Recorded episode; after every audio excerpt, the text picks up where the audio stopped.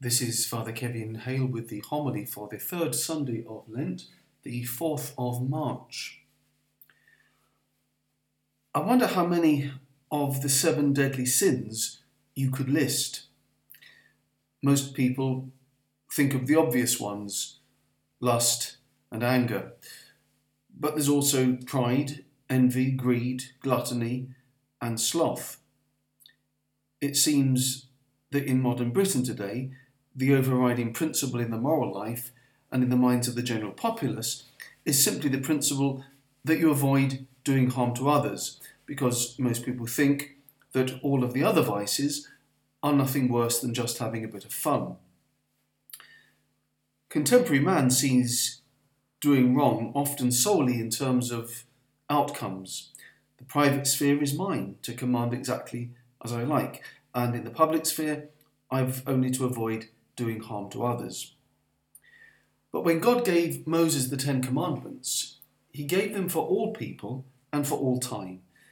They are, if you like, the Maker's instructions, because by following them, we will function as we were made to. So ignore them or trivialize them at our peril. And lists are important, be it the commandments or the virtues and the vices, because they provide a framework in which we can examine our spiritual lives.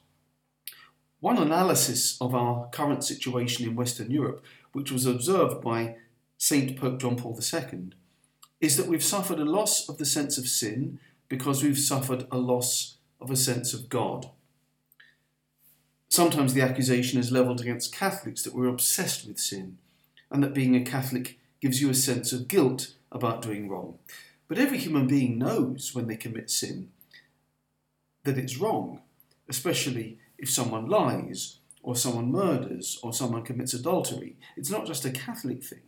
And why wouldn't we be concerned about sin since the whole of the redemption and salvation is about being pulled away from the devastating effect that sin can have in our lives and in the world? It is why Jesus died on the cross. If you count the number of times reference is made to sin in the ordinary parts of the Mass, it's something like 12 times, apart from the times when it might be heard in the readings and in the proper prayers, which change from week to week. This tells us that sin is a fundamental issue for the Christian as it was for the Jews before us. Whatever it is that humanity worships will be the God, whether it be the gods of the ancients, or the allures of wealth, power, pleasure, and honour, that will influence how we live the moral life.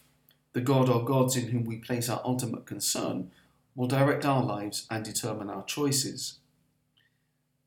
And the Bible calls humanity over and over again to let go of its attachment to false gods and to embrace the worship of the one true God. We might take that to interpret Christ's action in regard to the money changers in the Jerusalem temple. This action is traditionally referred to as the cleansing of the temple. That dramatic scene portrays Christ entering the sacred centre of Israel's culture and worship, and at the height of the Jewish year, the feast of Passover. Christ our Lord then creates a real to do because he finds the temple not to be a house of prayer, but a marketplace he turns over the tables of the money changers, disrupts the trade in animals for sacrifice, and cleans the place out. This tells us of the aversion Jesus had and has of using religion as a means to gain material benefit. Even more important is that Jesus wants to purify us, so that, as St. Paul says, our bodies are temples of the Holy Spirit. This means that we will only find happiness and integration in the measure that we become personally a place where God lives and where He is first. So Christ has come not only to cleanse the temple of Jerusalem, but the temple of your own body, your own life.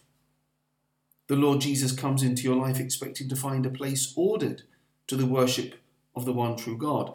But what he finds is a marketplace what does that mean? It means that Christ finds a place where things other than God have become primary. To bring such idolatry closer to our cultural experience, we have to ask how much of my life is given over to materialism, commercialism, or the accumulation of things? What rivals to the one true God have you allowed to invade the sacred space of your soul? The four classic temptations wealth, pleasure, power, and honour. How are these things enshrined in the temple of our own heart? The temple cleansing is a memorable image of such power. It's not simply about the corruption of religious institutions or materialism, but about the Christ who comes to teach each one of us to rid the temple of our own body of the idols to which we've foolishly given power and pride of place. So these are good reminders for us now as we approach the halfway point of Lent.